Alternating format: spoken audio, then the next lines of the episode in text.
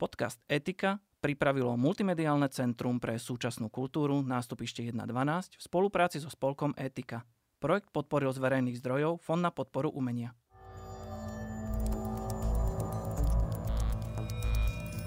Digitálne a informačné technológie nám zlepšujú a zjednodušujú život.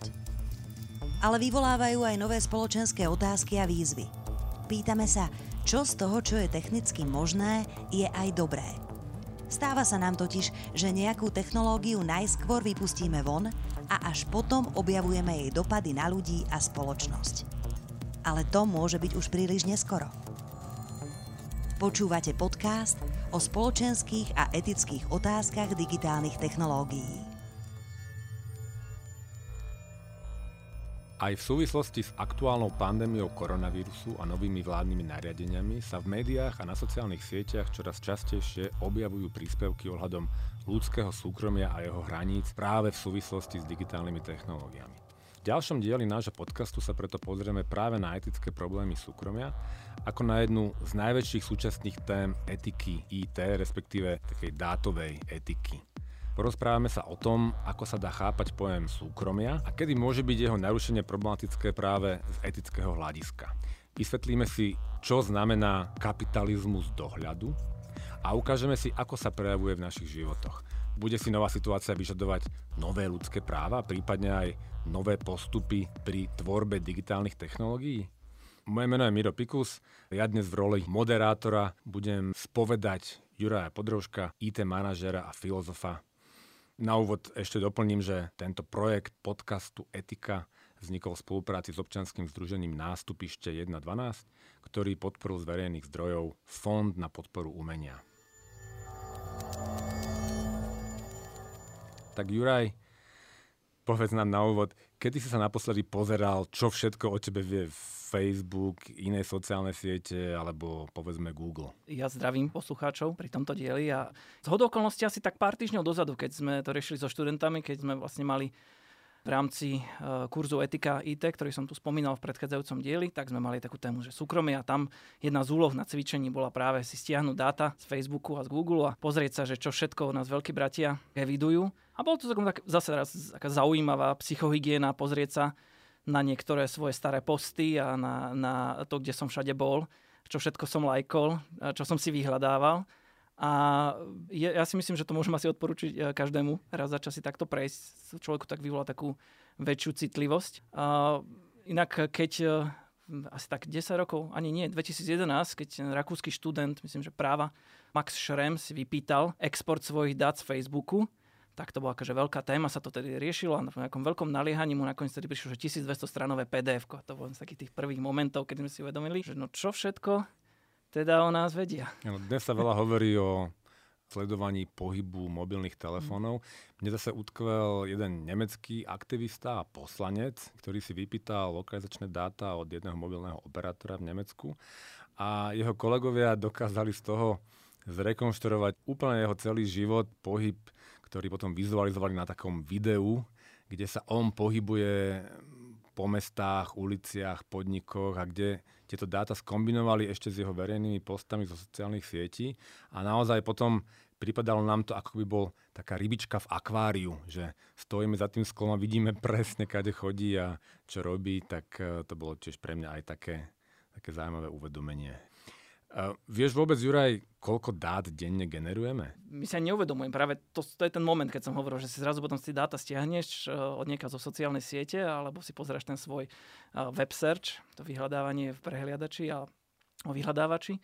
A potom si tak postupne začnem, že tak tých dát asi bude dosť. Ja som sa potom na to aj pozeral, že v súčasnosti, alebo za minulý rok, keď som sa pozeral na Notegrafe, tak to bolo že niekoľko zetabajt dát. To je také nepredstaviteľné, že zetabajty dát.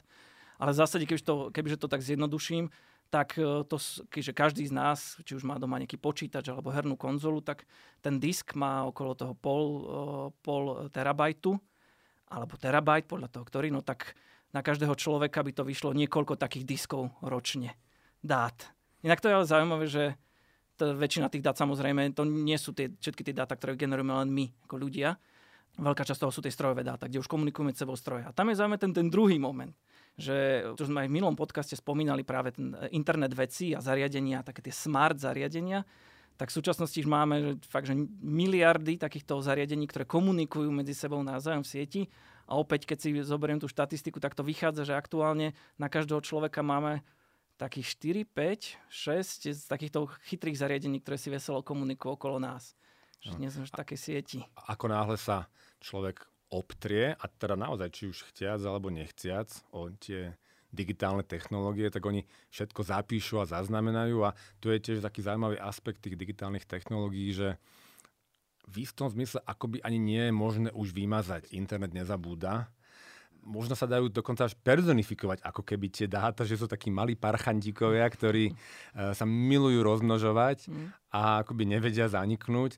Ale vieš, tu potom môže byť sa taká otázka, že to sledovanie a to zapisovanie dát je niečo, s čím aj tak nič nespravíme, hej, že tie dáta sa naozaj nedajú, alebo je veľmi obťažné ich potom vymazať, tak prečo by sme sa mali trápiť niečím, s čím akože nič nespravíme? To je veľmi dobrá otázka. Mne to ešte pripomenulo jeden príklad, ktorý spomína filozof Luciano Floridi, keď sme hovorili o tej obrovskej sieti komunikujúcich zariadení, že tým, že ako sme naozaj obalení a je takmer nemožné vypadnúť z tej siete, či už si na tom Facebooku prihlásený alebo nie si, tak Floridi hovorí, že tým, ako sme v súčasnosti naozaj už tak veľmi pokrytí takouto sieťou komunikujúcich zariadení, že sa zbúral ďalší ľudský mýtus. Hovorí, že také, že 4 revolúcie sme prežili a prvá je tá, že kopernikovský obrad, on to nazýva, že už sme zistili, že nie sme stredom vesmíru. V nejakom akože období sme zistili, že no tak ako tá Zem a to, čo sme mali nejaké náboženské učenia o tom, že sme stredobodom vesmíru, neplatia. Prvýkrát zistili, že nie sme úplne v strede vesmíru. Potom druhýkrát sme zistili, že nie sme ani úplne že pánom tvorstva, že nie sme úplne niekde odčlenení od ostatných živočíchov a on nazýva, že darwinovský obrad, že sme súčasťou zase nejakej zvieracej ríše a nemáme až také výnimočné postavenie.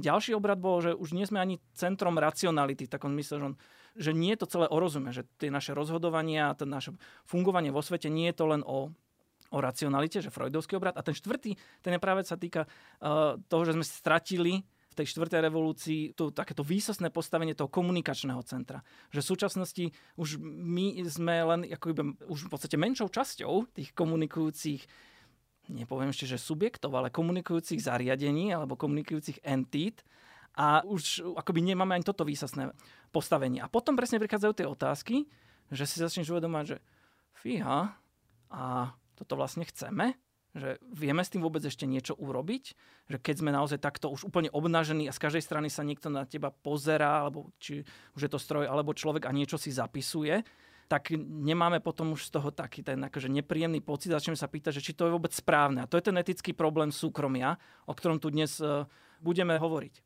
Tak poď nám teda tak metodicky akoby zadefinovať, čo sa teda konkrétne rieši pod problémami súkromia. To, že niekto zbiera o nás a bez našeho vedomia rôzne dáta, alebo to, že má prístup k našim správam, aj lajkom na sociálnym sieťam a tak, alebo to, že dokáže potom ovplyvňovať naše rozhodnutia na základe tých dát, ktoré o nás má. Ono je to asi z každého niečo. Súkromie v etike IT má niekoľko významových rovín a nemusíme zase ísť do nejakej veľkej hĺbky, aby sme neunudili našich poslucháčov, ale v literatúre, Milos napríklad spomínal toho Hermana Tavaniho, tak práve Tavani napríklad rozlišuje aj mnohí iní autori, že súkromie by sme mali chápať v takých 3 rovinách. Tá prvá rovina, to je súkromie chápané ako istý priestor. Priestor, ktorý z začiatku historicky bol chápaný, že fyzicky, že tvoj dom, tvoj pozemok, v ktorom akoby chceš cítiť nejaké základné bezpečie a v ktorom akoby bez tvojho zvolenia by nemal niekto iný ho narúšať alebo do neho vstupovať. Ale to nemusí byť len fyzický priestor, to môže byť virtuálny priestor, ako máš nejaké e-mailové konto alebo svoj disk, svoj počítač alebo nejaký priečinok na Google Drive, tak to je presne to miesto, kde si očakával, že budeš mať svoju zónu súkromia. To je ten prvý spôsob, alebo prvé chápanie súkromia. To druhé nazýva súkromie autonómneho rozhodovania. To sa do veľkej miery kryje s pojmom práve ľudskej slobody rozhodovania.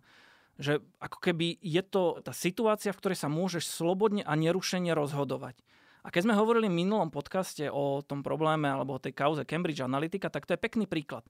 Že spoločnosť, ktorá sa zameriavala na to, že vyzbierala dáta, od ľudí, napríklad cez sociálne siete a vytvorila veľmi dobré psychografické profily osobnostné a voči nim sa cielila kampaň, napríklad politická. Keď sa riešila kampaň na voľby amerického prezidenta, tak práve tieto dáta tam využili. Tam údajne 1000 profilov Američanov vytvorili a povedzme, že dôchodca z Texasu, bývalý volič republikánov, ktorý sa hnevá na migrantov, asi bol možno jeden profil a na ňoho cielili a hovorili mu niečo iné ako človeku patriacemu do inej profilovej skupiny. A presne tak. A dokonca aj na také emočnej úrovni, že si vytipovali potom ľudí, u ktorých je to pravdepodobné, že zmenia názor alebo budú sa chovať istým spôsobom, tak na tých potom tú kampaň cílili. A novinárka Carol Katwalder, ktorá tú kauzu aj pokrývala ako žurnalista, ona potom položila veľmi peknú otázku. Inak odporúčam si ju pozrieť. Napríklad na YouTube má pekný TED Talk, ale aj nájdete na streamovacích službách taký film, že Great Hack, ktorý práve pokrýva celú tú kauzu Cambridge Analytica, určite odporúčam si ho pozrieť. Tak ona sa tam položila veľmi peknú otázku. Ona sa pýtala, že či vôbec bude možné zabezpečiť do budúcna, alebo vlastne už aj dnes, slobodnú ľudskú voľbu. Ale nie že politickú voľbu, že koho budem voliť, ale de facto akúkoľvek voľbu ľudskú, keď sme obklopení akoby s tou sieťou, ktorá už vstupuje aj manipulatívnym spôsobom a mení naše voľby, alebo ovplyvňuje ich.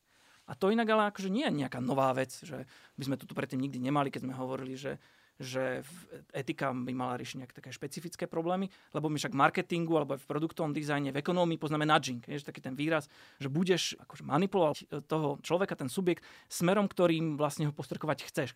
A pekným príkladom je neviem, napríklad úplne že veľmi také kulišácké, že nastavíš to rozhodovanie tak, že máš stále pocit, že máš slobodnú voľbu. A pritom ale nastavíš tie podmienky tak, že si s najväčšou pravdepodobnosťou vyberieš to, čo chceme, aby si si vybral. Aby som nechodil okolo horúcej kaše, tak mimo ITčka veľmi pekný príklad je darcovstvo orgánov. Že u nás alebo v Rakúsku máš ten defaultný, ten základný stav taký, že si automaticky darca. Umrieš, tak si zaradený vlastne na ten, a samozrejme sa preskúma tvoj zdravotný stav a tak ďalej, ale automaticky súhlasí s tým, že si darcom orgánov. A potom tých potenciálnych darcov je 99%. Alebo iba 1% ľudí povie, že vlastne nechcem byť darca a urobí ten krok navyše. Kdežto v Nemecku, tak tam naopak sa musíš prihlásiť, že chceš byť darca a tým pádom dostaneš úplne iné výsledky a v Nemecku sa to pohybuje možno na úrovni 10-12% ľudí, ktorí sú potom zaradení do toho darcovského programu. A my sa potom už ale pýtame, že no dobré, tak máme tu takýto nudging, máme tu takéto manipuláciu, do toho zatiahneme práve ešte informačné technológie, povedzme ako pri tých voľbách. A teraz, kedy je to ešte správne z etického hľadiska, že kebyže to použijú v kampanii Baracka Obamu, čo sa do okolností aj použili, lebo práve v kampanii Baracka Obamu sa prvýkrát tak naplno začali využívať podobné nástroje, aj za prispením práve informačných technológií, tak tam by sme to ešte považovali, že je to OK, lebo Barack Obama by bol pre niekoho mohol byť taký, že dobrý prezident, alebo by sme si pozreli tie dôsledky, že priniesol pozrieť pre tú krajinu, pre mňa ako voliča to, čo som chcel, tak tam by to bolo OK, ale v prípade Donalda Trumpa už nie, alebo pri Brexite. No nejaký etik, ktorý by bol povedzme taký, že konzekvencialista, tak v zmysle, že on sa pozerá na tie dôsledky, tak by povedal, že no, tak morálne správne sa pozerajme na to, čo prináša tie najlepšie dôsledky. Tak v jednom prípade by to možno, že bolo správne a v druhom nie. A niekto by povedal, že nie, no že stále je to manipulácia a stále je to ovplyvňovanie tej ľudskej autonómie, takže bez ohľadu na to, či hovoríme o Obamovi, Trumpovi, Brexite alebo slovenských voľbách, tak by sme to museli považovať za zásah do toho súkromia a už je to etický problém. To je tá druhá rovina. Keď hovoríš o tom, že sa menia pohľady na to, ako sa ľudia rozhodujú a že viac a viac začíname chápať, že ľudia sú viac emotívne, akési chemické také zlúčeniny reagujúce na také podvedomé podnety, než racionálne mysliace bytosti, tak chcem spomenúť dve knižky, pretože moja rola tu na tom podcaste, okrem toho, že som taký ako moderátor, tak som aj taký knihomol. A hneď ma napadli dve knihy, ktoré som čítal a ktoré môžu niektorí poslucháči poznať, lebo sú to vcelku bestsellery. Jedna sa volá Thinking fast and slow a tá druhá sa volá, v preklade by som to nazval, Nie si taký múdry, ako si myslíš. A tá je práve o tomto a dáva nespočet príkladov toho, kde aj veľmi múdri alebo ľudia, ktorí sa myslia, že sú racionálni, v skutočnosti na základe rôznych psychologických testov sa ukazuje, že konajú veľmi emotívne. Až ma ľaká, že jedni z najmudrejších ľudí teraz na svete pracujú v tých technologických firmách a zameriavajú sa práve na toto. Že skúmajú, ako sa rozhodujeme, vedia o nás nesmierne veľa informácií a veľmi aktívne skúšajú meniť to naše rozhodovanie takým spôsobom, že o tom ako keby ani neviem. A práve, dobre si nahral, lebo práve na to, aby si mohol meniť to rozhodovanie, potrebuješ mať veľa dát. Potrebuješ mať veľa informácií, z ktorých potom vytiahneš to, čo je podstatné. A to je tá tretia vrstva, alebo tá tretie chápanie súkromia a tzv. Informačné súkromie. Tam sa zameriavaš práve nad procesmi spracovania dát, ktoré by si povedal, že toto sú dáta, alebo toto je nejaký objem dát, ktoré nechcem zdieľať nikomu inému bez nejakého osobitného súhlasu. A takže nás potom zaujímajú presne tie procesy, ktoré sú za tým pri spracovávaní, vyhodnocovaní a následne možno, že potom aj nejakú predikciu, predpovedaní, ako sa budeš správať. A to je presne tá tretia úroveň. Takže ja neviem, keď takto si o tebe zbierajú dáta, ja neviem, na sociálnej sieti, tak sa práve o tom môžeš nad tým zamýšľať, že toto už je tá tretia úroveň toho zberu dát alebo zberu informácií o tebe. A keď to všetko dokopy, tak ti vlastne vyjde, že toto je to chápanie súkromia také trojaké, že sa buď pozeráš na ten osobný priestor, buď na tú slobodu rozhodovania, alebo na tie informácie, ktoré sú o tebe zbierané a vyhodnocované. A to potom sa na to pozeráš z etického hľadiska.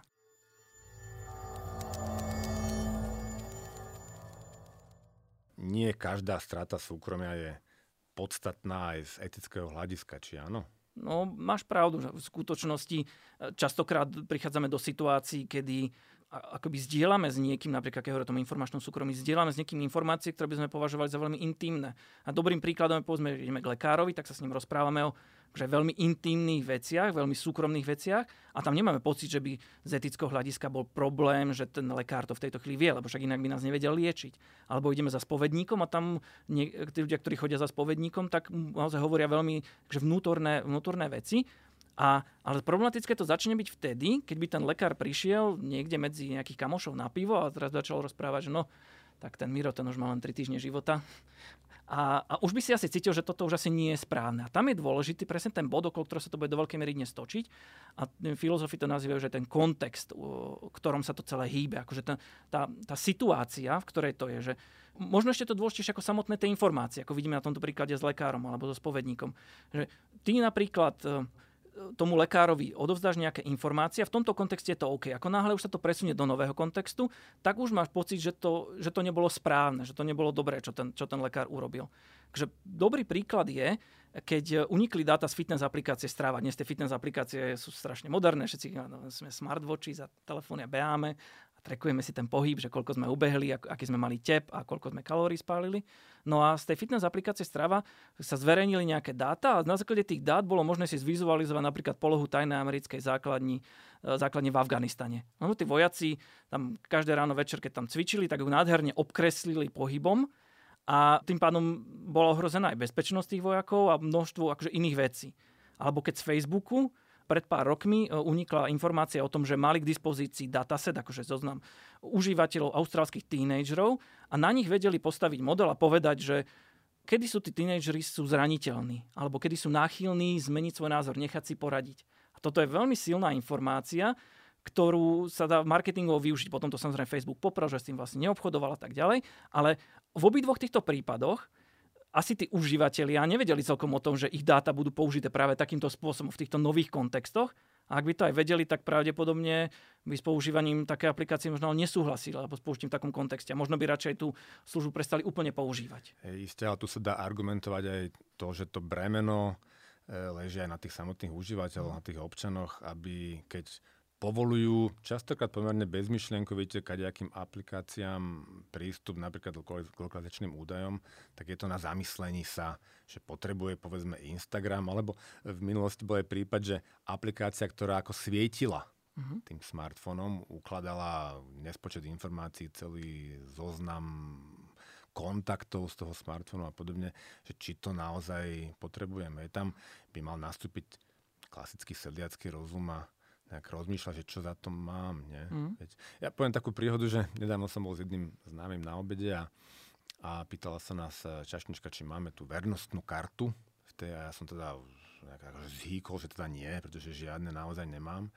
A on bol prekvapený, že teda ukázal mi v peňaženke, že ich mal, ja neviem, tucty. Tu si treba uvedomiť, že presne, čo za to mám a čo za to dávam, či sa mi oplatí za tých pár, ja neviem, nejaké centy, odmeny a tak dať tým komerčným firmám, tejto reštaurácie, povedzme, úplne informácie o mojich nákupoch. Je to presne na takom zhodnotení aj individuálnom, nie? Určite. Na to mohli prísť aj tí vojaci, povedzme tam. Je, že či aplikácia, kde čo asi v posilňovni si... Behali okolo tej základne. No. Aha, okay. Či to potrebuje nejaké lokalizačné údaje. Dobre, ale poďme ďalej. Čo nám teda vlastne vadí na tom celom obchode so sledovaním? Že nás niekto sleduje a nedá nám o tom vedieť. Dnes predsa musíme rátať s tým, že ako keby nemáme žiadne súkromie, nie? To je, myslím, že je legendárne, to už asi už aj 20 rokov, čo bol, myslím, že ten CEO Sun Microsystems, čo hovoril, že už nemáme žiadne súkromie, akože preneste sa cez to. A zaznelo to slovičko, že sledovania. Mnohí ľudia sa tomu tak vyhýbajú, že nie je to príliš citovo zafarbené, že už akože strašíš, lebo už to sebe nesie taký ten náboj, nejaký negatívny. Ale keď si čisto zoberieš tú definíciu, že čo je sledovanie, tak ja neviem, že sledovanie, podľa niektorých definícií hovorí, že to je... Že sústavne pozoruješ človeka alebo nejakú skupinu ľudí s cieľom získať o nich informácie. Ano, to, čo sa tu deje, tak to... Že napríklad na Slovensku tá asociácia, ktorú asi mnohí majú, je, že EŠTB za komunizmu sledovala disidentov. Nie? Že to má určite taký veľmi silne negatívny závan. No a teraz podľa mňa, že toto je dobrý príklad, lebo už si to načal, že ľudia sú podľa mňa na tieto témy o mnoho citlivejší, keď sa ich začnú fyzicky dotýkať. Keď to už predsa je také virtuálne, neviditeľné, že len niekde okolo teba sú nejaké senzory a niečo snímajú a uvedomíš si, až keď sa to prevalí.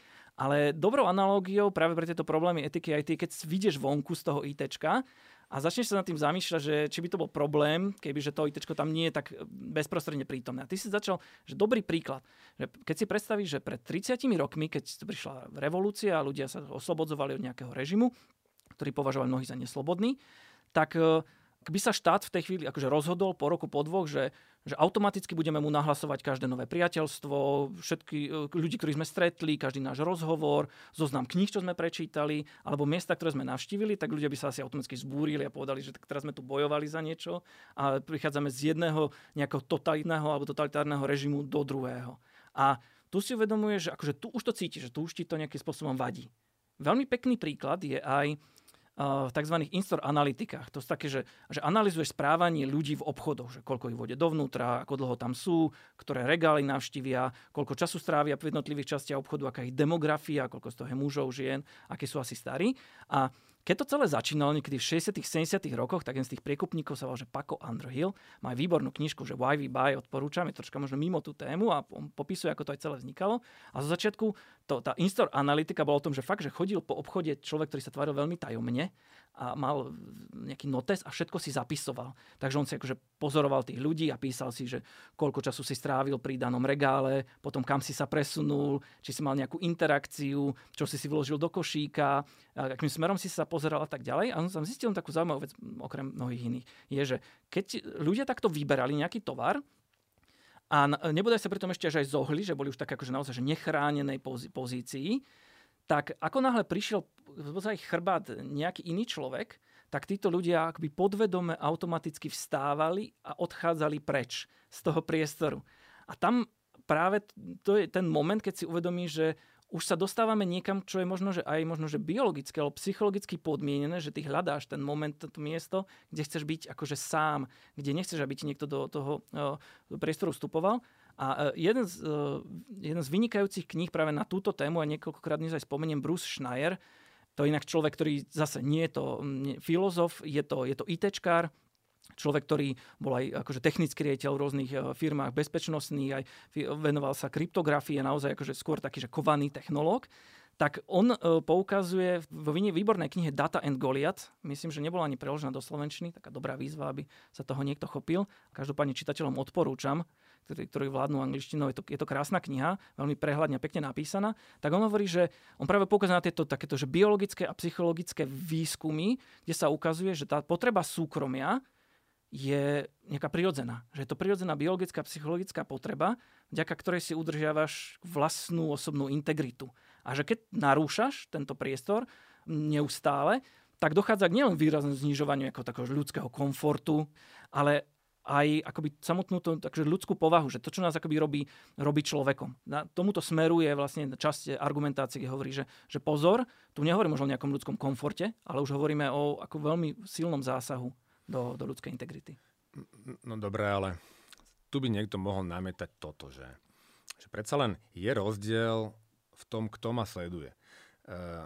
Málo komu nevadí tá predstava toho príslušníka EŠTB, ktorý ma sleduje, že ten akoby zlý človek, ale dnes ma častokrát sledujú len stroje, programy, ktoré nemajú takúto etickú nejakú zlú nálepku. Častokrát to je iba nejaký algoritmus, sú z toho nejaké surové dáta, ktoré sú hlboko v útrobách tých strojov a ktoré sa nikomu neukazujú. O tomto si čo myslíš? No, pred pár rokmi, ja myslím, že to tiež ten Bruce Schneier spomína, pred pár rokmi niekto z Google tak povedal, že obávať sa, že keď stroj číta vašu e-mailovú poštu, tak to je to isté, alebo nie je to nič horšie, keď sa obáva, že ťa pes vidí nahého. A to sú presne tie momenty, že na jednej strane, a Schneier tam ako argumentuje, že no, tak nie celkom tak, lebo však pes si nepamätá, nevyhodnocuje niečo z toho, nepovie to tvojim susedom, že čo vidí. A nie je to celkom ani s tými strojmi, a my sa potom toho dotkneme aj v tých ďalších podcastoch, keď budeme hovoriť povedzme o umelej inteligencii, ale nie je to ani celkom tak, že by to na to pozeral len stroje, lebo však sa ukázalo, alebo ukazuje sa, že tie dáta tak či tak potrebuje vyhodnocovať, alebo validovať, alebo kontrolovať sem tam aj ľudia. To sa aj ukázalo na konkrétnych príkladoch, však s hlasovými asistentami máme mnohých skúseností a prevalilo sa napríklad v prípade Amazonu a Alexy, že naozaj tie nahrávky ľudí potom putovali aj ku konkrétnym fyzickým ľuďom, ktorí to potom akože ďalej kontrolovali, validovali, vyhodnocovali rozhodnutia stroja. No a teraz si predstav, že pokojne môže byť, neviem, tvoj sused, bývalý partner alebo politický oponent. A ako potom budeš zabezpečovať ochranu týchto dát pred zneužitím? Že, či toto si vôbec ako uvedomujem, že nie je tam vždy len, je to nie to vždy len o stroji. Na konci sú vždy len ľudia. Mňa teraz napadal únik dát z tých elektronických sexuálnych pomôcok. Ktoré boli nepochybne pikantné. No, ale to sú zase také hraničné prípady. Hej, väčšina ľudí nemusí vadiť, keď sa na nich niekto pozerá pri takých bežnejších činnostiach. Väčšina ľudí povie, že ja nemám čo skrývať. Ale je to skutočne tak? To je presne tá otázka. Častokrát sme sa o tom aj bavíme a častokrát na to narážame, na tú otázku, že tak a čo vy riešite, chalani? Čo už len ja môžem skrývať, čo už len o mne môže ten Facebook vedieť, alebo ktokoľvek môže o mne vedieť. Ja myslím, že ono sa to, tým, že to naozaj deje tak nepozorovanie a uvedomí si to až možno až na konci, tak až keď ti to akoby vybuchne do tváre, tak v tým je to možno najviac nebezpečné. Že môžeme si robiť takú maličku detskú hru, ak ti nevadí. Že ja ti poviem typ informácie, ty mi len povieš, že vadí, nevadí. Hej? Že by ti to vadilo, nevadilo. Kebyže to vedia úplne, že cudzí ľudia, ideme na ulicu a všetci to budú o tebe vedieť. Daj. No, že vadilo, kebyže ti poznajú tvoju sexuálnu orientáciu? No, nevadí. Dobre. Mená všetkých tvojich milencov a mileniek. Okej, dobre. Čo si, dobre, že koľkokrát, koľko pív si vypil minulý piatok?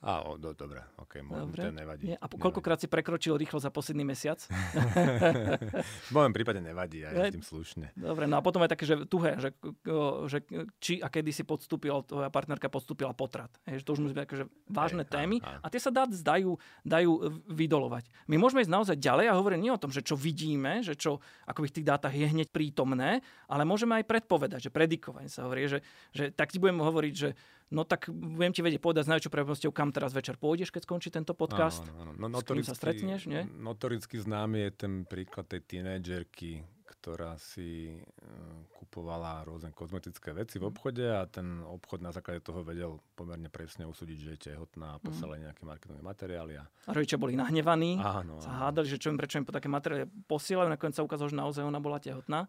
A to sú presne tie momenty, že kedy už ideš do toho predpovedania, a napríklad minule som čítal článok o tom, ako máme model, ktorý dokáže predikovať, že aké pravdepodobne, že spácháš do mesiaca samovraždu.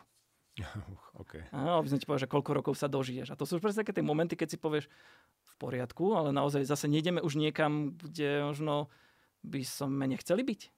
A kebyže ideme ešte ďalej, tak by sme sa vrátili k tomu, čo sme hovorili, k tomu po postrčeniu k tomu nudgingu. No tak keď už toto ako dokáže, že máš obrovské množstvo dát, z nich vyčítaš tie primárne informácie, ale aj tie sekundárne, ktoré nemusia byť dátach prítomné, lebo keď máme ten data mining, také tie postupy veľmi sofistikované, že si vyťahneme ešte aj niečo, čo možno, že nevie ani samotný ten človek, napríklad s tou samovraždou, že si nemusí byť toho vedomý.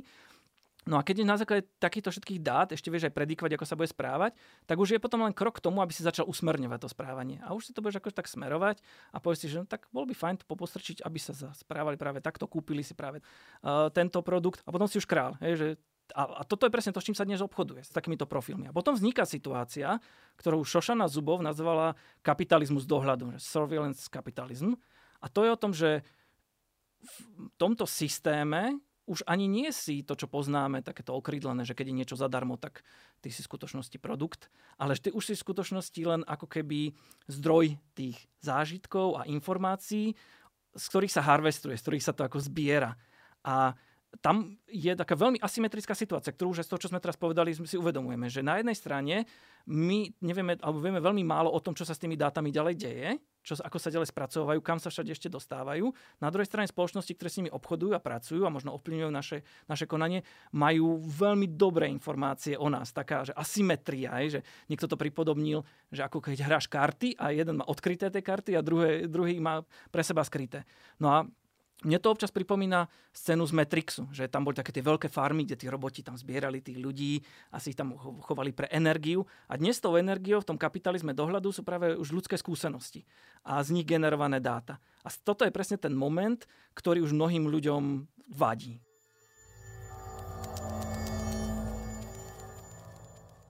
Pred pár týždňami v súvislosti s pandémiou koronavírusu sme na Slovensku prijali nový zákon, ktorý dovoluje využívať dáta od mobilných operátorov. Okolo toho bola taká celkom diskusia a aj my dvaja sme sa k tomu tak verejne vyjadrovali a v celku sme sa nezhodli. tak podľa teba teda v čom bol problém? No asi dneska začneme tým, že o čo tam išlo a aké dáta sa tam zbierali. Tak v tej úprave zákonnej, Lex Corona, tak tam bolo niekoľko medzistupňov, ale ten záverečný už bol potom taký, že sa budú zbierať a vyhodnocovať lokalizačné údaje a údaje komunikujúcich strán, ktoré poskytnú telko operátori a tie budú potom posielané Úradu verejného zdravotníctva. Takže Úrad verejného zdravotníctva, keď to zjednoduším, tak má prístup k tomu, kde si sa nachádzal, kto si, lebo však identifikácie toho zariadenia a plus koho si pri tom stretol. Dobre, ale napríklad ja som argumentoval v médiách, že je potrebné to sledovanie pohybu mobilných telefónov dať do akéhosi aj také technologickej mierky, porovnať to s iným sledovaním, ktoré je, ja neviem, pomerne to nazvime, že bežné. Hej, že nie všetci vedia, že tá presnosť pohybu mobilov je veľmi nízka. Ano, že je to častokrát rádovo až v stovkách metrov, dokonca v jednotkách kilometrov. Áno, keď hovorím o tej lokalizácii cez tej BTS-ky, cez tej stanice. Tiež to, hej, a to asi viacerí vedia, že už aplikácie vo vnútri smartfónu, ktoré využívajú GPS snímač, tak tam už môžeme hovoriť o nejakých centimetroch, čiže tá presnosť je rádovo vyššia. Nie je toto nejaký závažný taký argument, ktorý možno zľahčuje? No určite je pravda to, že tie dáta, ktoré akoby sú o polohe zariadení, tak sú presné vo veľkých mestách, kde je náradovo desiatkách metrov, v malých mestách stovky metrov, ale tak vo veľkých mestách vieš asi na úrovni ulice zlokalizovať. Takže tie lokalizačné dáta naozaj sú nepresné, ako v porovnaní povedzme s tými GPS dátami alebo s nejakými inými lokalizačnými dátami. Ale na druhú stranu nie sú úplne anonymné. Že minimálne máš tam samozrejme tú identifikáciu, že máš daného človeka a navyše nikto nám v tejto chvíli nebráni, alebo nevšimol som si nikde, že by bol zabránené prikladať k tým dátam ďalšie dáta, ktoré by dochádzali k ďalšom spresňovaní. To úplne súhlasím. Častokrát sa aj v médiách vyskytoval výraz, že anonymizované lokalizačné dáta z mobilov, to je vlastne nonsens, oxymoron. Hej. Ako náhle ja vidím, kde ten človek spí každú noc a kam chodí do práce, tak to je samozrejme jednoznačný identifikátor a viem veľmi ľahko určiť, kto to je. A áno, máš pravdu, aj keď ide o tú presnosť, keď si vyhodnotím napríklad pohyb človeka, keď vidím, ako sa pohybuje po meste, tak viem, že ten človek nie je duch a nevie lietať cez budovy a viem, že keď ide rýchlosťou 50 km nejak tak krížom cez sídlisko, tak viem, že teda asi ide v nejakom dopravnom prostriedku po ceste a tým pádom viem ho namapovať na úplne meter, akoby takými možno dodatočnými informáciami z map a podobne. Takže áno, tu musím súhlasiť. Určite aj keď si... Pekný príklad podľa mňa teraz, keď máme protesty v Spojených štátoch amerických, už aj inde po svete, kde sa ľudia zúčastňujú tých masových demonštrácií a teraz práve si zoberieš tie dáta aj s takouto kľudne nepresnosťou, no tak vieš povedať, že si asi bol v tom dave, hej? Že si sa zúčastnil tej demonštrácie a to už zase nejaká informácia, ktorá ti pokojne tá BTS-ka stačí pri tej nepresnosti desiatok metrov a viem ťa krásne namapovať, že si išiel približne z domu a potom si išiel na tú demonstráciu a potom si sa vrátil naspäť. Áno, tak New York Times mal veľmi silný a zaujímavý článok začiatkom tohto roka o tom, že si kúpili lokalizačné dáta akoby z verejného zdroja pre marketingové účely, ktoré mali ten prívlastok, teda že sú údajne anonymizované a oni úplne v pohode práve identifikovali množstvo slávnych, známych osobností, hercov, politikov, už len podľa toho, že si pozreli, kde spávajú a kam chodia do práce. A následne vedeli o týchto osobách zistiť naozaj teda rôzne ich informácie o pohybe. Takže aj týchto anonymizovaných dát vedeli takže určiť ľudí.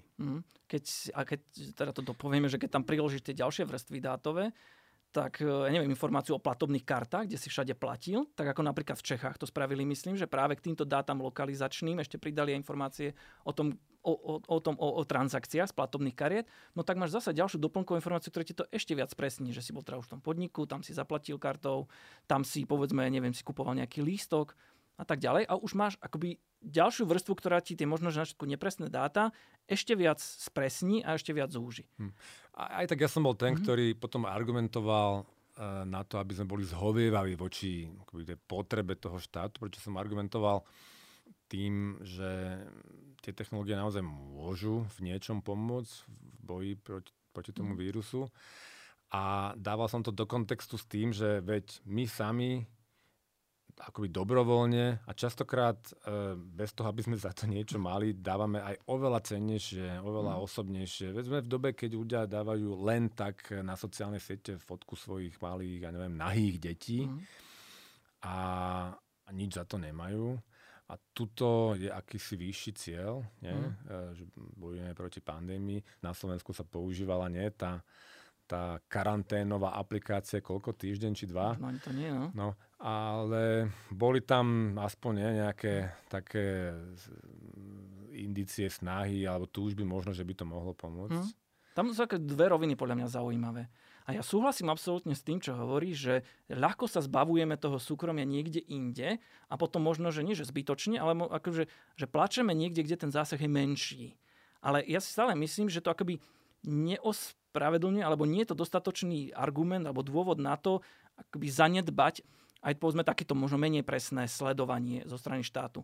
Čo tým chcem povedať je, že keď to akože skrátim, je, že neetické alebo nesprávne konanie v jednej oblasti ťa neospravedlňuje, aby si konal neeticky v inej oblasti. Keď to preženiem, tak poviem, že keď sa zajtra vláda rozhodne, že zavedie povinnú ženskú alebo mužskú obriezku a bude argumentovať tým, že však niektorí to už robia, čo riešite, tak ti to príde asi už dosť pritiahnuté za vlasy. Až to je akoby ten moment, keď si hovoríme, že áno, rozdielme ale potom tie problémy a pýtajme sa, prečo sme takí zhovievaví voči, povedzme, tým veľkým bratom a voči sociálnym sieťam, kde to vyzdielame. To sa pýtajme, ale ten problém akoby stojí bokom od problému, ktorý tu teraz riešime a to je, že či a za akých podmienok potrebujeme mať takýto zákon. A tam sa akoby, čo ešte chcem povedať, je, že tam sa akoby také dva argumenty ešte objavili. A jeden z nich si spomenul ešte aj ty. Ten, ktorý si spomenul ty, je ten, že vyšší záujem tam bol. Že predsa akoby ten dôsledok toho, že to spravíme, bude záchrana ľudských životov. Aj ministerka spravodlivosti argumentovala tým, že no predsa ochraňujeme ľudský život a povedal takú zaujímavú vetu, že ľudský život je tou najvyššou a v podstate jedinou hodnotou, ktorú by sme mali chrániť. Ale my sme ukázali pred chvíľou, že toto možno nie je celkom tak, že život asi nie je jedinou hodnotou, na ktorej nám záleží v živote. Že pokojne by tu boli ľudia, ktorí by sa s nami asi hádali a hovorili by, že život bez slobodnej voľby nemá pre mňa nejaký veľký zmysel. Že život bez cieľa nemusí mať pre mňa zmysel. Takže skôr to asi bude tak, že máme tých hodnot viac v živote a snažíme sa medzi nimi tak troška žonglovať a hľadať toto miesto, aby sme v podstate povedzme, uchovali čo najviac tých vecí, na ktorých nám záleží. A tak sa pýtame možno iné otázky za tým. Poprvé, existujú negatívne dopady takéhoto rozhodnutia? Sme si ich vedomí? ktoré to sú. A mali by sme si ich ako minimálne povedať. A keď si ich povieme, tak sme si mali povedať, že dobre, a ktoré funkcionality sú zodpovedné za tie veci, ktoré nám fakt nesedia, ktorými nesúhlasíme. A ak také nájdeme, tak by sme sa mali zoberať presne tým, že vieme tieto funkcionality alebo tieto opatrenia zmeniť tak, aby pozme ten negatívny dopad nespôsobovali. A to je ten pohľad, ktorý akoby sa snažím raziť ja, že namiesto toho, aby sme možno hystericky ukazovali prstom, že to zakážte a žiadne apky, a tak sa to aj postavilo častokrát ten problém, že buď alebo, že no buď apka alebo nič. Hej? Tak ja hovorím, že tak nežeňme sa do takej tej dilemy, do tej pasce, ktoré máme na výber iba buď alebo, ale skúsme sa zamyslieť, ako zabezpečiť, aby sme mali také riešenie, ktoré bude naplňať aj povedzme tú hodnotu života, aj hodnotu súkromia, hodnotu zdravia, bezpečnosti a tak ďalej. Ja by som tu argumentoval, že riešenie pandémie vírusu je predovšetkým netechnické. Uh-huh. Ja, čiže tu sa vrátim možno k tej téme, ktorú sme mali v prvom podcaste a o tom, že informačná technológia neriešia zďaleka všetky problémy. Častokrát sú úplne akoby klasické, netechnické, staré, dobré riešenia a že technológia nikdy neprebije kultúru. Áno.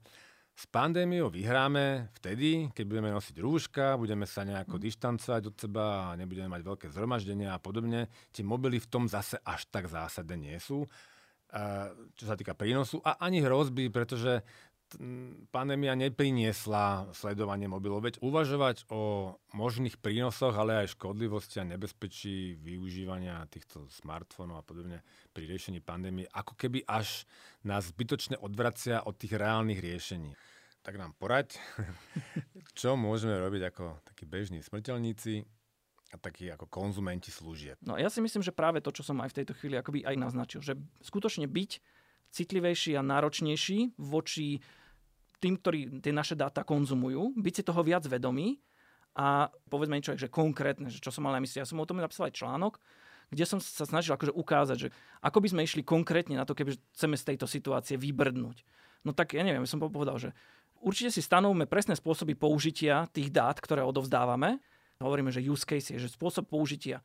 A ak to má byť len kvôli štatistike pohybu, tak stačí nám posielať nejaké agregované a anonymizované alebo úplne pomiešané dáta, ktoré budú možno dokonca rozostrené, však máme rôzne postupy, ako skutočne anonymizovať dáta. A pracujeme s nimi. Ak chceme zasiať notifikácie občanom, ktorí porúšia karanténu, keď výjdú z nejakej nakazanej oblasti alebo z tej domácej karantény, tak potom štát tiež možno nemusí poznať konkrétnu polohu toho občana, že kde všade bol a kadiaľ chodil, ale postačí, keď sa definujú pravidlá, čo to znamená výjsť z tej oblasti a s teleoperátorom sa dohodnú, že mu pošleš automaticky nejakú notifikáciu bez toho, aby som ja ako štát alebo štátna inštitúcia vedel, že kde si bol. No a keď chceš ešte robiť aj transparentne, tak sa môžeš zamyslieť nad tým, že ako ľudí napríklad notifikovať, že ich sleduješ.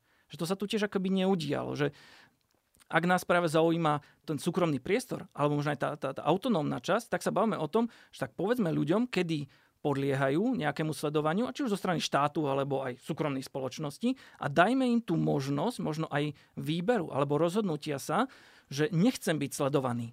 Áno, toto sa mi páči, to je také možno riešenie, ktoré nás tohto vyvedie, že sledovanie v istom zmysle nezastavíme, ale čo je reálne dosiahnuť, je taký rovnocenný, vyvážený vzťah tých sledovaných s tými sledovateľmi a stanovme si presné pravidlá. Ale veď už tu máme GDPR legislatívu, ktorá je presne o tomto a ja teda dúfam, verím, že to je len prvý krok, hej, že mali sme tu teda donedávna takéto obdobie toho divokého akoby západu a to sa zmenilo, to už je preč. Máme tu napríklad ten GDPR a asi by sme v tomto duchu mali pokračovať ďalej. Čiže nie je ťažké stať sa teda priaznivcom regulácií v tomto smere. A dokonca nemusíme ísť až na úroveň naozaj tvrdých regulácií, lebo dobre, že si načal s tým GDPR a práve Európsky výbor pre ochranu dát, tak on práve v súvislosti s týmito tracking appkami a s riešeniami technologickými v období pandémie, tak vydal aj také stanovisko, že ako to je teda s tým GDPR a s jeho možno akoby takým poľavením z tých jeho pravidiel v takýchto obdobiach. A on tam stanovil akože niekoľko takých základných vecí, ktorých som sa už tu aj dotkol. On presne toto povedal, že tak dobre, že keď potrebujete zaviesť nejaké opatrenia možno navyše, tak zaveď také, ktoré budú naozaj nevyhnutné, vhodné a primerané. To znamená, že budú trvať len počas krízového stavu. To sme urobili aj u nás, že sme povedali, že bude to platiť len do konca roka. No uvidíme, či to tak naozaj bude. Potom, že že osobné údaje, ktoré sú potrebné na dosiahnutie sledovaných cieľov, by mali byť spracované na tie konkrétne a vyslovené účely, že mal byť jasne povedané, tento typ dát použijeme len na toto a na nič iné. A keď to začneme použiť na niečo iné, povieme to. To je ten tretí bod, po ktorom povedali, že dotknuté osoby mali dostávať transparentnú informáciu, že sú súčasťou nejakého spracovania, pokiaľ nejde naozaj iba nejaké anonymné štatické spracovanie, ktoré nie je možná identifikácia. No a potom, že by sme mali dávať prednosť tým menej invazívnym riešeniam vzhľadom na daný účel, ktorý potrebujeme dosiahnuť. A toto je presne podľa mňa akože celé jadro toho nášho problému, že my to dokonca ani nemusíme vymýšľať na zelenej lúke. A čo mi to akoby chýbalo je, že sme neurobili ešte ten krok navyše, ako si sám povedal, na tú technológiu a nezačali sme si klásť niektoré otázky, možno aj pre argument, že nie je čas, lebo tak akože rýchlo je tu pandémia, musíme to teraz rýchlo spraviť a budeme potom riešiť nejaké poistky a nápravu a tak ďalej. Ale keď to akože pripodobním, tak čo viem, že v Británii tiež chystajú svoju COVID tracing appku, ale tam to robia troška inak, rozvážnejšie, ako sme možno robili my. Že aj s prihľadnutím na tie etické problémy. Majú tam okrem iného také, že Centrum pre Data Ethics, ktoré sa podieľa aktívne na vývoji tej apky a majú aj okrem iného použiť rôzne nástroje, ktoré sa dajú použiť, napríklad také, že Data Ethics Canvas, už som aj minulé také Canvas spomínal, tak také, že priamo na Data Ethics, že na spracovanie dát a tam máš sadu jednoduchých otázok, ktoré ti presne tie veci, ktoré sme tu preberali, si položíš aj ako vývojár alebo človek v rámci toho týmu a presne sa pýtaš, že komu všetkému budeme tie dáta zbierať, aké je ten pozitívum, aké je to negatívum, ako sme na to pripravení, ako budeme vlastne postupovať, keď vznikne nejaké riziko a je to už úplne iný prístup, ako keď to robíš presne takým tým hurá systémom, nejakým punkovým a iba sa do toho vrhneš. A povieme, že toto bude presne akoby ten cieľ alebo niečo, čo je mi nesympatické, že si už potom ako aj vývojár začneš uvedomovať, aké dôsledky na súkromie budú mať tie nástroje, ktoré vyvíjaš. Lebo napríklad také Canvas ti to akoby rozsvoria a začneš byť možno niektoré veci trošička viac citlivý. OK, súhlasím. Aj tak si myslím, že jednoducho to technologické riešenie mi príde veľmi nedokonalé. Čo by oveľa viacej pomohlo je, keby napríklad nejaký slovenský politik, povedzme nám, tak prehovoril pekne do duše. Možno všetko, čo sme potrebovali, je niekto ako Winston Churchill sa hovorí, že svojimi vášnivými prejavmi možno vyhral vojnu, tak možno to sme potrebovali len, aby niekto nám tak pekne povedal a poprosil nás, aby sme teda ostali doma. Možno by to aj fungovalo lepšie, ako túto bádať a hádať sa možno aj trochu nad tou aplikáciou, že možno, že to bolo až taká strata energie. No, ja si myslím, že za tým všetkým je jedno tak veľmi dôležité slovo, o ktorom budeme dosť rozprávať v tom ďalšom podcaste, a to je dôvera. Že keď sa hovorilo o tom, o tých pozitívnych dopadoch a že v tejto chvíli musíme rýchlo konať a tie pozitívne dopady budú väčšie alebo lepšie, a v sume, ako tie negatívne dopady, tak sa pozeral iba na ten krátkodobý horizont. My si pozerali, že v tejto chvíli vyriešime rýchlo ten problém a potom sa uvidí. Ale ja si myslím, že my sa musíme na to pozerať troška takého dlhšieho rámca a hlavne v situácii, kde sme nachádzame teraz, že tu už máme relatívne akože veľkú nedôveru, nie na Slovensku, aj voči štátnym inštitúciám a voči technológiám. Sám si povedal, že už vznikli potom debaty, že ako to obísť a ako to vypnúť a ako nechať telefón doma a tak ďalej, ale to akoby že nemalo by byť jadrom tej diskusie. Jadrom tej diskusie malo byť o tom, že ako vyvíjať veci, ktorým budeme dôverovať a bude to ale opodstatnená dôvera. Takže čo môžeme potom ako bežní smrteľníci, povedzme, ako konzumenti služieb robiť je, že budeme voči tým témam citlivejší a napríklad sa hovorí o tom, že možno, že nás čakajú aj nové práva. Že okrem toho tých ľudských práv, ktoré poznáme, nám vzniknú nejaké nové sady ľudských práv. Rathenau inštitút holandský pred pár rokmi prišiel s takou správou a tam zavedol niekoľko nových ľudských práv a medzi nimi bolo také právo, že nebyť monitorovaný alebo manipulovaný. A toto je práve ten moment, že baviť sa o tom, že ako môžeme naozaj tie technológie nastavovať takým spôsobom, aby boli transparentné, zase vracem k tomu promoci transparentnosti, a aby sme mohli v podstate mať väčšiu kontrolu nad tým, aké dáta, alebo ako sa do toho nášho súkromia vstupuje. A také nástroje dnes už aj máme, existujú, sú rôzne vlastne iniciatívy, že My Data a podobne, ktoré už boli aj dokonca skúšané u nás v štátnych inštitúciách, aspoň vo forme nejakej dokumentácie, tak sa tohto treba asi chytiť a skúsme sa na začiatok aspoň zamyslieť ako užívateľia, že komu a aké dáta zdieľame a snažiť sa keby si uvedomiť, že kde všade ich chceme zdieľať, kde máme na to dosah a tam, kde nemáme, tak začneme pomaličky tlačiť na to, aby práve tie technologické firmy alebo štát začali využívať také nástroje, ktoré budú primerané tomu účelu. A možno úplne na začiatok bude stačiť, keď to stiahne na to, čo sme hovorili pri prvej otázke, keď si každý z nás stiahne, povedzme, tie dáta z Facebooku alebo z Google, pozrie sa na ne, trošička si tak pouvažuje, že tento typ informácií sú presne tie, ktoré chceme zdieľať len tak s hocikým ani trocha nás pritom nestrasie.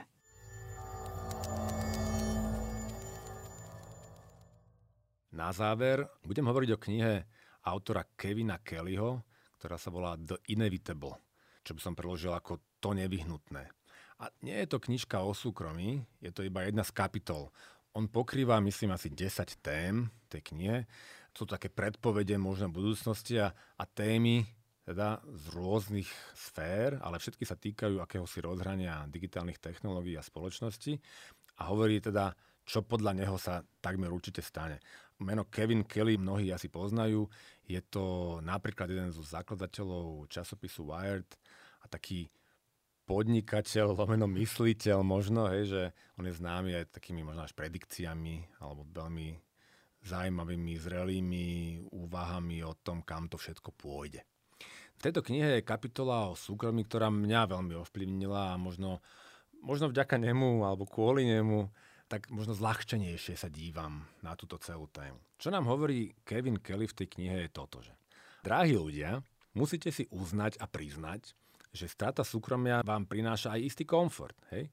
Ten sa dá opísať napríklad na tom, ako pristupujeme k súkromiu v našom vzťahu k iným ľuďom. Hej? Že napríklad ja konkrétne bývam v dome na predmestí a áno, mohol by som si postaviť nejaký vysoký múr, stiahnuť rolety, dať preč meno zo zvončeka, hej, a so susedmi sa baviť iba o počasí a takože nič osobné nepovedať. Ale to je hlúposť. Ja robím akoby presný opak. Hej, že zdôverujem sa s nimi aj o osobných veciach.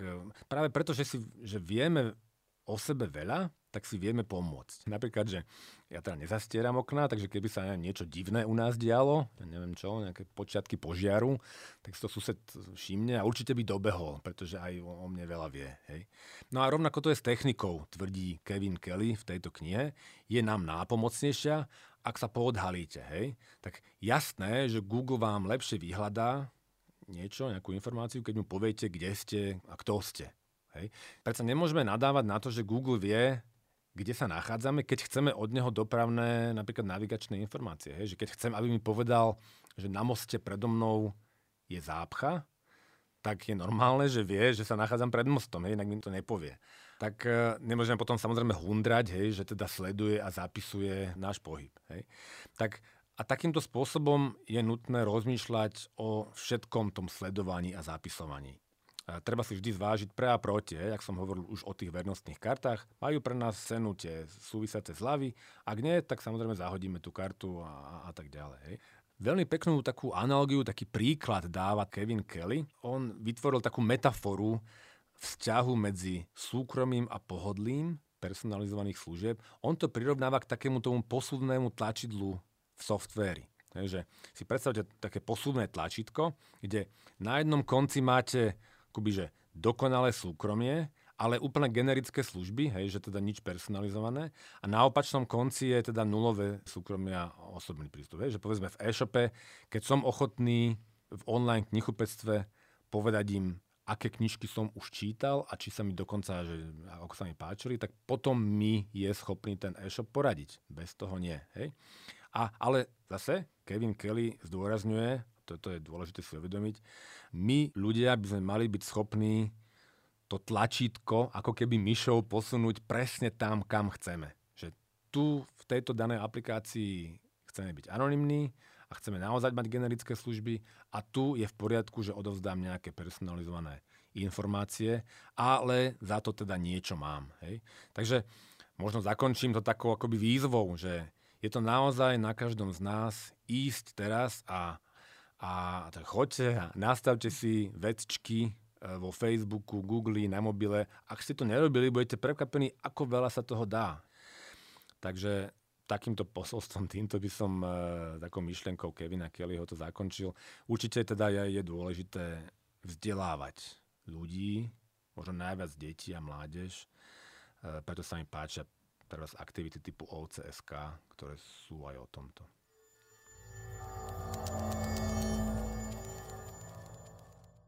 Tak opäť ďakujeme za pozornosť. Ak máte nejaké otázky alebo nám chcete vyjadriť svoju podporu, dajte nám prosím vedieť. Náš e-mail je podcast@e-tika.sk.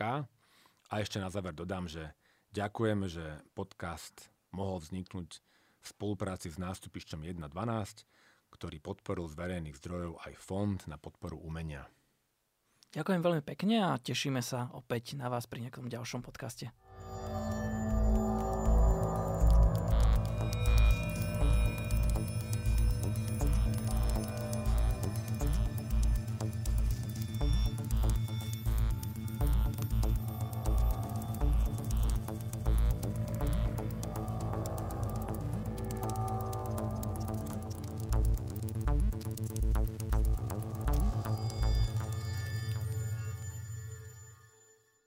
Podcast Etika pripravilo Multimediálne centrum pre súčasnú kultúru Nástupište 1.12 v spolupráci so spolkom Etika. Projekt podporil z verejných zdrojov Fond na podporu umenia.